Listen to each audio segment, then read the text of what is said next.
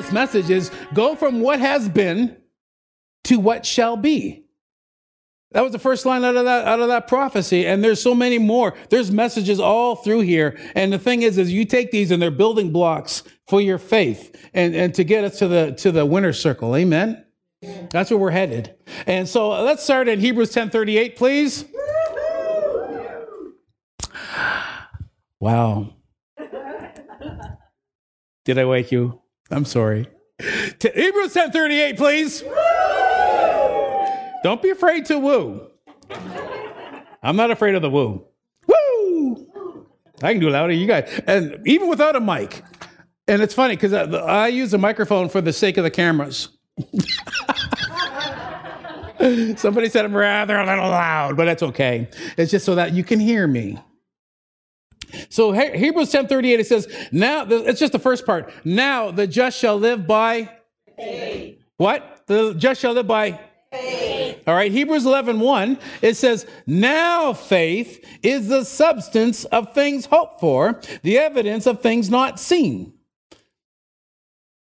Verse 6, it says, But without faith, it is impossible to please him. For he that comes to God must believe that he is what? Number one, is. Is. Is. He is. I am. Yes. Not I was, not I will be, but I is. I know it's bad English, but I'll tell you what, it's right now. Believe that he is and that he is a rewarder of those that diligently seek him. He's a rewarder. Well, I don't want to, well, I don't want nothing from God. He wants to reward you. And what's the biggest reward? Himself. Mm. Um, Hebrews 10 32 to 39. Uh, we're going to take this in the message, Annette.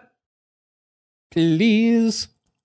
Hebrews 10 32 because it, it, it, describes us and it describes our, our um, how we started. It says remember those early days after you first saw the light? Those were the hard times. Come on. Most of us came into the kingdom uh, during a hard time because that's what got you in because there was nowhere else to go.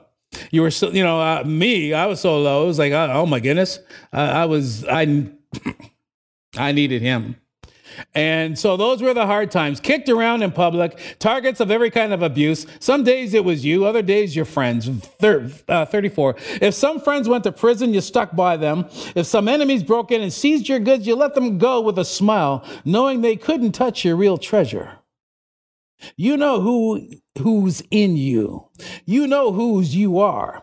Nothing they did bother you. Nothing set you back. Verse 35. So don't throw it all away now. You were sure yourselves then, and it's still a sure thing. Sometimes we get in the midst of stuff and, and, and we kind of back up.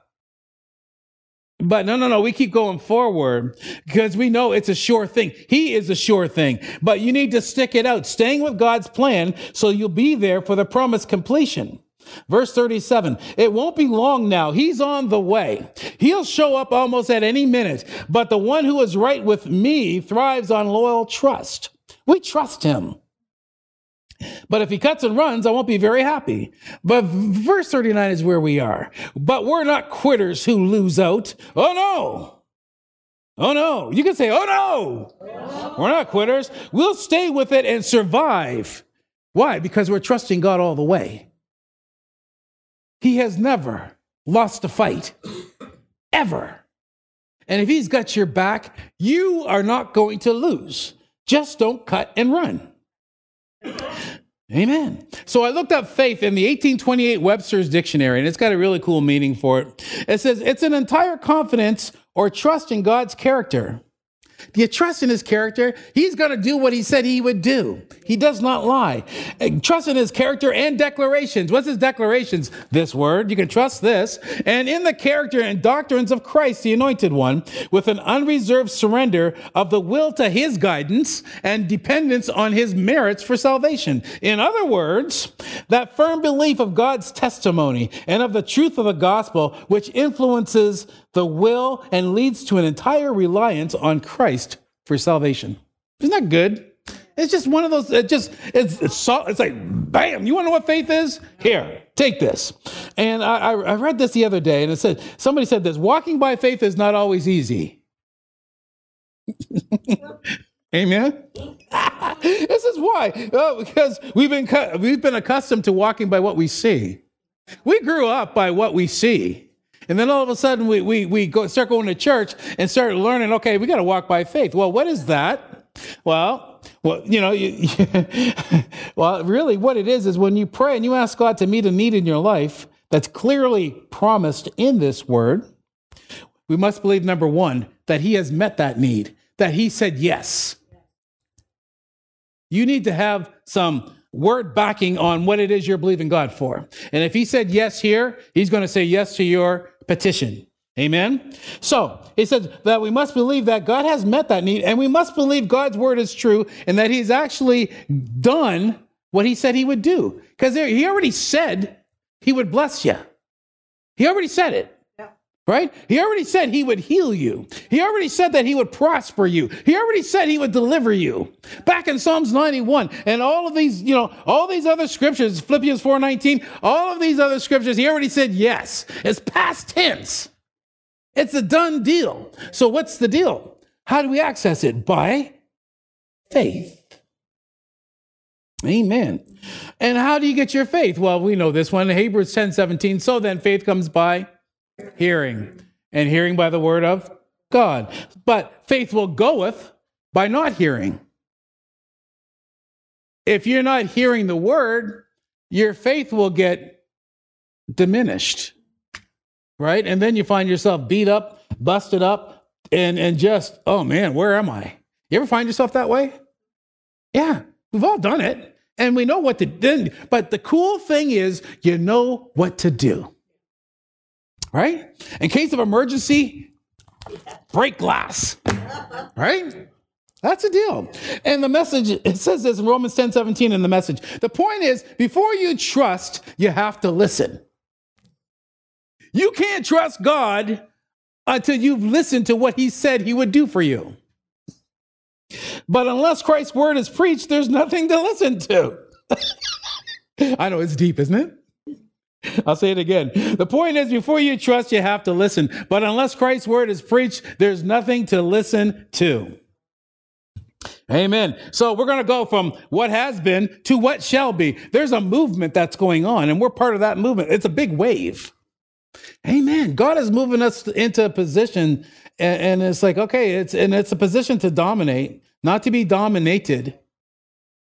So there's a question that I was asked what is your, di- what is your defining moment from where you go from uh, what has been to what shall be? What is your defining moment? What's going to be the thing? What is it going to be the, the, the thing that's going to propel you to your next step, to your next level, where you're called to be, where you're supposed to be?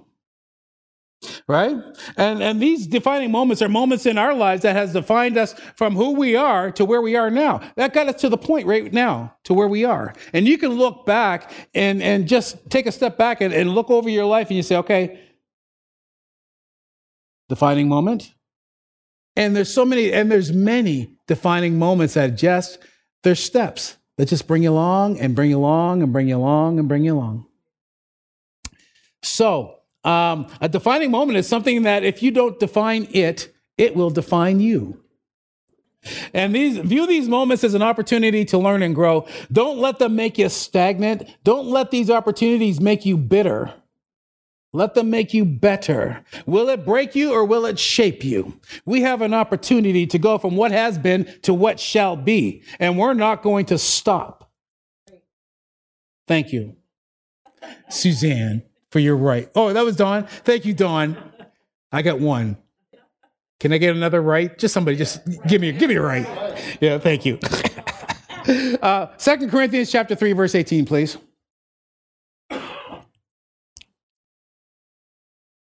Second Corinthians three eighteen, King James. But we all, with open face, beholding as as in a glass the glory of the Lord, and the Lord, uh, and uh, the glory of the Lord and are changed into the same image from glory to glory, even as by the Spirit of the Lord. New Living Translation, I like this one. It says, So all of us who have had the veil removed can see and reflect the glory of the Lord. All of us. We all reflect his glory. And you can tell when you get around people that haven't, um, their light's not as shiny. Can I put it that way? And, and it's like, okay, well, you know that, you know, and those are the people that you just give them a hug. You know, maybe they're going through something. Their light doesn't shine as bright. And it happens to people. Sometimes you just don't feel like it. Right? And that's why we're here. That's why we're here. We need our brothers and sisters to sit back and say, okay, you know what? You're looking a little dull. Let me polish you up. Amen. Uh, so, uh, New Living says, so all of us who have had the veil re- removed can see and reflect the glory of the Lord. And the Lord, who is the Spirit, makes us more and more like Him as we are changed into His glorious image. We're being changed. He's doing the changing. Right. We don't have to. Let Him change you. Because if you change yourself, then you'd be walking around saying, hey, you know what I did? Look at what I done did. No. No. Mm-mm. John chapter 7, verse 45, New Living Translation, please. John chapter 7, verse 45. Because if we're if we are to go from what has been to what shall be, something's got to change. And in John 7 45, it says, When the temple guards returned without having arrested Jesus, the leading priests and Pharisees demanded, Why didn't you bring him in? We have never heard anyone speak like this. We have not heard anyone speak like this. And so um, we need to make sure that we change our speech patterns. Amen. So we're going to go through a, a few couple, uh, a few of these verses. Uh, Mark chapter five. That's King James, verse twenty-two. Mark five twenty-two. And it says, uh, King James, uh, and behold, there came one of the rulers of the synagogue, Jairus by name. When he saw him, he fell at his feet, besought him greatly, Jesus, and said, and he said, My little daughter lies at the point of death. I pray, come and lay hands on her that she may be healed. He had to say something, and he did. And she shall live. So not only did he want her healed, but he wanted her alive. And Jesus went with him, and much people followed him and thronged him. So I looked up the word throng because it's not a it's not a regular word that we use. It means to press in from all sides. To press in from all sides. So and verse 34 we don't know say we're not sure how much time elapsed between uh, when Jesus went and the bad report came. Because here he is going on this way, then all of a sudden he was pulled over here. Meanwhile, the uh, um, the ruler of the synagogue was saying, "Hey, hey, you, you're supposed to be fixing. You're supposed to be healing my daughter. Why, come on, put yourself in that spot." And all of a sudden, he's he's pulled over to another place with a lady with an issue of blood. Now we don't know how the length of time that happened in between that time, but um, when you think about that, um, this thought came to my mind: interruption is not denial. Interruption is not denial. Jesus was interrupted, so Jairus thought, but no, but no. So in verse 34, chapter 5, it says, And he said unto her, Daughter, your faith has made you whole. Go in peace, talking to the lady with the issue of blood, and behold of that plague. And while he yet spake, there came a ruler from the synagogue, who's, who's certain, which said, uh, Your daughter's dead. He just told Jesus to come to my house, lay your hands on her, she's going to live. All of a sudden, now he gets, he gets this report your daughter's dead. Why trouble the master any further? And as soon as Jesus heard the word that was spoken, he said it to the ruler of the synagogue. He had to say something. Be not afraid, only believe. Keep your believer turned on. Don't shut your faith off whenever you hear a bad report. Bad reports are going to come to try to throw you off your, off your forward trajectory, but don't let it. Don't let it. Verse 37, Mark 5. And then he, Jesus allowed, suffered no man to follow him but Peter, James, and John, the brother of James. And he walked, he cometh into the house of the ruler of the synagogue and sees the tumult and them that wept and wailed greatly. Verse 39, when he was come in, he said unto them, Why are you making this ado and weep? The damsel is not dead, but sleeps. They laughed him to scorn. See, he said something and they said something, right? He said faith and they, and they just started laughing. Doubt is what that is. And what did he do? I love this. He put them all out. See, you got to put doubt out of the room. Especially if you, you know, you go to visit somebody in the hospital, or if it's you that's in the hospital, and somebody starts talking doubt, you gotta go. You gotta go. You gotta go. You gotta protect yourself. Amen. He said uh, he put them all out and, and take. he took the father and the mother of the damsel and those that were with him and entered in where the damsel was lying. And he took the damsel by the hand and he said to her, Talitha cumi, which is being interpreted, damsel, I say unto you, arise. There was no doubt. And straightway she arose and walked, and for she was of the age of 12. She's only 12. She went from what has been to what shall be. She's alive. Luke 7 11. Justin did this one. This is a new living. Justin was talking about this on Thursday. Luke 7 11. And it said, soon afterward, Jesus went with the disciples to the village of Nain, and a large crowd followed him. And a funeral procession was coming out as he approached the village gate. The young man who had died was a widow's only son.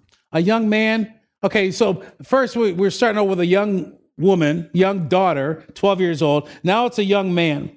And a large crowd in the village was with her. When the Lord saw her, his heart overflowed with compassion. Don't cry, he said. Then he walked over to the coffin and he touched it, which freaked people out because you don't, they don't do that. You don't touch a coffin. But he touched it and the, and the bearers stopped. Young man, he said, I tell you, get up. And then the little boy, the dead boy sat up and began to talk. And Jesus gave him back to his mother. Come on, I must have freaked those people out. Number one, he touched it.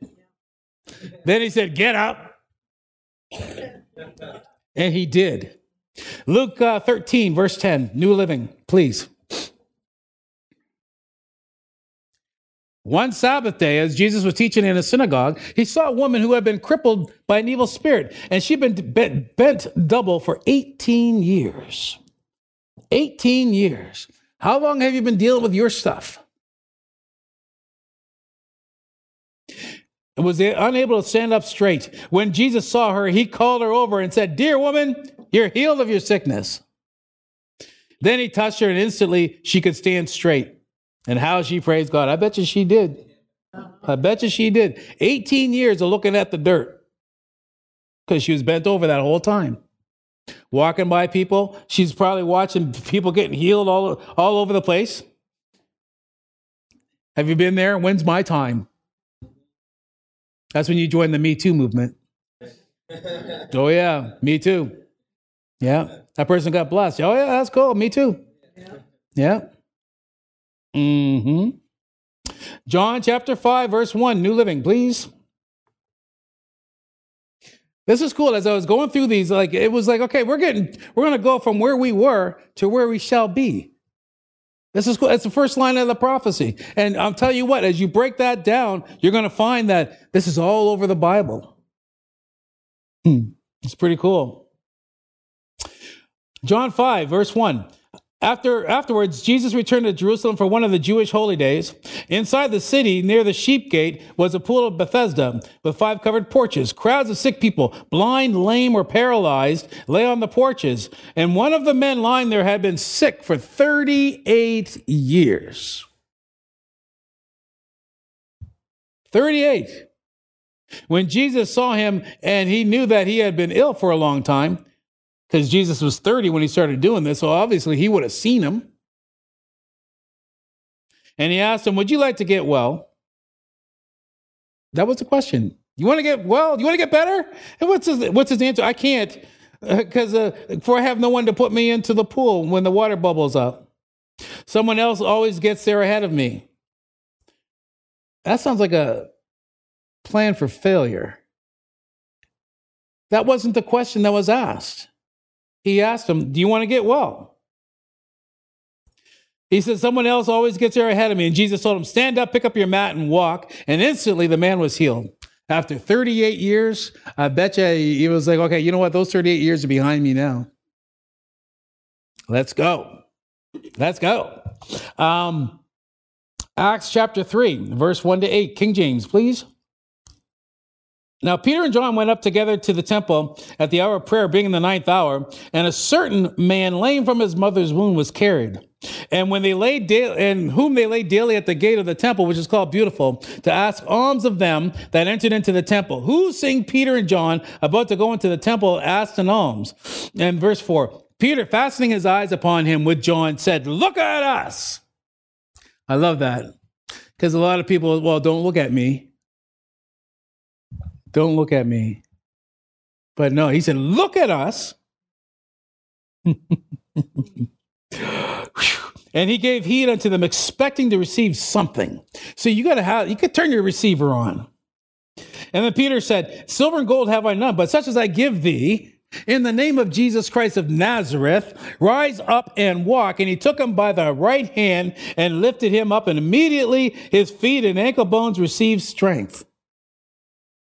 And he, leaping up, stood and walked and entered with them into the temple. What is the first thing he did after he got healed? Went to church. Come on now. That should be the first thing for anybody that gets healed, delivered, set free, blessed, blessed. Go to church. And it says he entered in with them into the temple, walking, leaping, and praising God.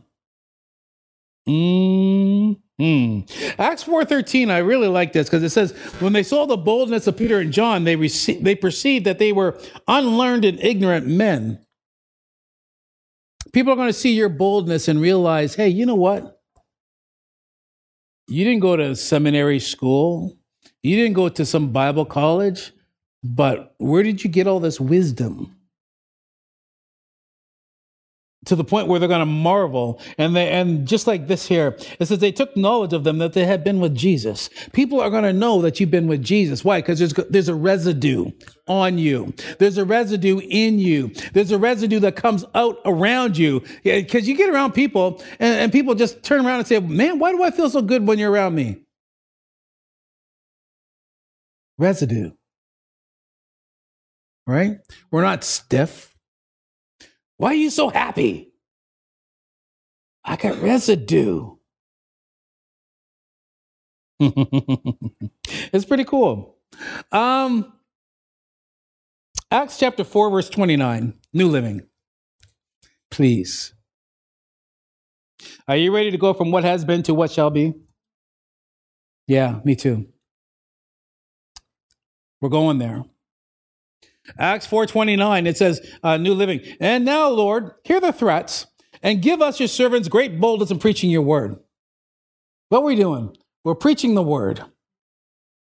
Stretch out your hand with healing power. May miraculous signs and wonders be done through the name of your holy servant Jesus. And after this prayer, the meeting place shook. Can you imagine? When we get to the place where the whole place just starts rocking and rolling and shaking, Come on now. There'd be like 20, 20 of those big bass bins in the inside of a room like this and just crank it. Oh, yeah. Oh, yeah. I'm in. Thank you. See? Join the Me Too movement. I want it. After this prayer, the meeting place shook and they were all filled with the Holy Spirit. And then they preached the word of God with boldness. Preaching the word, preaching the word, saving souls, preaching the word, healing the people, preaching the word. Woo! Acts chapter 9. Staying with the New Living, please. Verse 32. It says, Meanwhile, I like this, meanwhile, as we go along, Peter traveled from place to place, and he came down to visit the believers in the town of Lydda. And there he met a man, Aeneas, who had been paralyzed and bedridden for eight years. And Peter said to him, Aeneas, Jesus Christ heals you. Get up, roll up your sleeping mat. Where did he hear that from? He's used that. He heard Jesus say it. Take up your mat and walk. And he was healed instantly. And then the whole population of Lydda and Sharon saw Aeneas walking around and they turned to the Lord. Could you imagine one person being healed turned the whole place around? hmm Acts 14, verse 8. New Living still. While they were at Lystra, Paul and Barnabas came upon a man with crippled feet, and they and he had been that way from birth, so he had never walked. Never. And he was sitting uh, and listening to as Paul preached, Looking st- straight at him, Paul realized he had faith to be healed. So Paul to him, called to him in a loud voice, Get up! Could you imagine? I mean, come on now. You, you, you guys almost got up, right? yeah. What happened? Got him out of his head. And he was just, he had his eyes fixed. And when he said, Get up, it shocked him. And so he did. So Paul called to him a loud voice, stand up, and the man jumped to his feet and started walking. It works when you work it. Why? We're going to from what has been to what shall be. We're kind of programming ourselves. And this is all faith comes, faith comes, faith comes. Psalms 18, uh, Passion. Did you get that one when I sent it to you? Perfect. Uh, verse 1. Psalm 18, verse 1 in the Passion Translation. I like this. Praises sung to the pure and shining one by King David, his servant, composed when the Lord rescued David from all his many enemies, including the brutality of Saul, his heart. It says, Lord, I passionately love you, and I'm bonded to you, for now you have become my power. You have become my power. You're as real to me as bedrock beneath my feet, like, ca- like a castle on a cliff, my forever fir- for- firm fortress, my mountain of hiding, to me as bedrock, or uh, my pathway of escape, my tower of rescue where no one can reach me, my secret strength and shield around me. Wow. You are salvation's ray of brightness, shining on the hillside, always the champion of my cause. All I need to do is call you, singing to you, the praiseworthy God. And when I do, I am safe and sound in you. All I want to do is worship at your feet. Uh huh. In John 10 30, Jesus said that I and my Father are one. And then he said, Learn of me. Learn of me. Matthew 11, verse 28, King James, please. Matthew 11 28. Jesus said, Come unto me, all you that labor and are heavy laden, laden, and I will give you rest. Take my yoke upon you and learn of me, for I'm meek and lonely in heart. You shall find rest for your soul, unto your souls, for my yoke is and my burden is light. light. Light and easy. That's what we're programmed to become. Light and easy. Hallelujah. So I learned I looked up the word learn and it means to understand in any way as a disciple, to increase one's knowledge, to be increased in knowledge, to frequently learn by inquiry or observation. Always qu- asking questions, not questioning, but asking questions. Seek to understand not simply the doctrine of Christ, but Christ himself. Don't just seek to know the word, but know him, the word, right? And it's a process of, of not merely getting to know the person, but of applying the, the knowledge as to walk differently from the rest of the Gentiles. Your walk would be different. Why? Because you're going from what has been to what shall be. The world says, the world says, I'll believe it when I see it. But the word says, I believe it, now I'll see it. Right? So that, you know, that's that's the way that's just how we roll. We're Christians, right? Hmm. Luke 19, verse 1, New Living, please. Zacchaeus. Zacchaeus.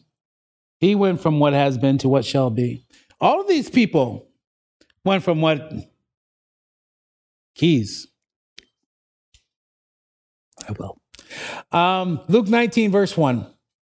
It says, Jesus entered Jericho, made his way through town, and there was a man there named Zacchaeus, and he was the chief tax collector in the region. He became very rich. He tried to get a look at Jesus, but he was too short to see over the crowd, so he ran ahead and climbed a sycamore fig tree beside the road, for Jesus was coming to pass that way. Verse 5 When Jesus came by, he looked up at Zacchaeus and called him by name, Zacchaeus. And he said, Quick, come down. I must be a guest in your home today. And Zacchaeus quickly climbed down and took Jesus to his house and in great excitement and joy, but the people were displeased. He has gone to be the guest of a notorious sinner. That's people, right? they grumbled. Yeah, that's what they do. And meanwhile, Zacchaeus stood before the Lord and said, I will give half of my wealth to the poor, Lord. And if I have cheated the people on their taxes, if I've done that, you know what he was? He's a tax collector. He was a cheat. Yeah. And he's going to turn around and say, Well, if I did that, are you kidding me? Yes, he did. But he said, If I cheated the people on their taxes, I will give them back four times as much. And Jesus responded, Salvation has come to this home today, for this man has showed himself to be a true son of Abraham. For the Son of Man came to seek and save those who are lost. Now, I looked up some information about a tax collector. And it says Zacchaeus, like other tax collectors working for the Roman Empire, the working for the enemy, were hated and seen as sinful, uh, as a sinful figure of ill repute, self-enriching, corrupt, traitorous to the Jewish community, and often strong-arm money out of people with the use of thugs. so those people called him everything but his name, his own people. They didn't call him Zacchaeus. Probably the first time you ever heard that was when Jesus called him. but his name meant pure and innocent. Isn't that something? So he went from what shall be, or from what has been to what shall be, pure and innocent. I got this. It's, sometimes you get these lines, right, that are just kind of like make you chuckle. And so um, here we go from a what has been. And I thought, hmm, has been. We used to call you, we used to call people has beens. Yes. Right? Look at you, you has been. So I looked it up. You know what's in the book? It's in the dictionary. has been, a person or a thing considered to be no longer of any significance.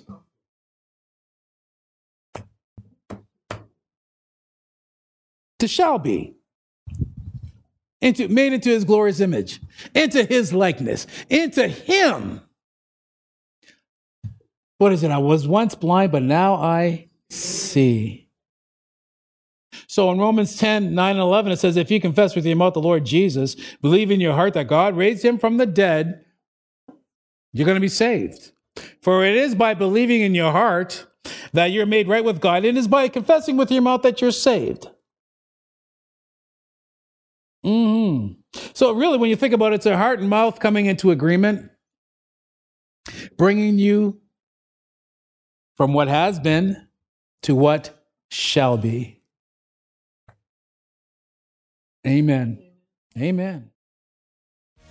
We hope this message has encouraged you in your relationship with the Lord. For more information and ministry resources, we invite you to visit our website at www.newcovenantchurch.ca. We look forward to you joining us next time as we continue to live victoriously.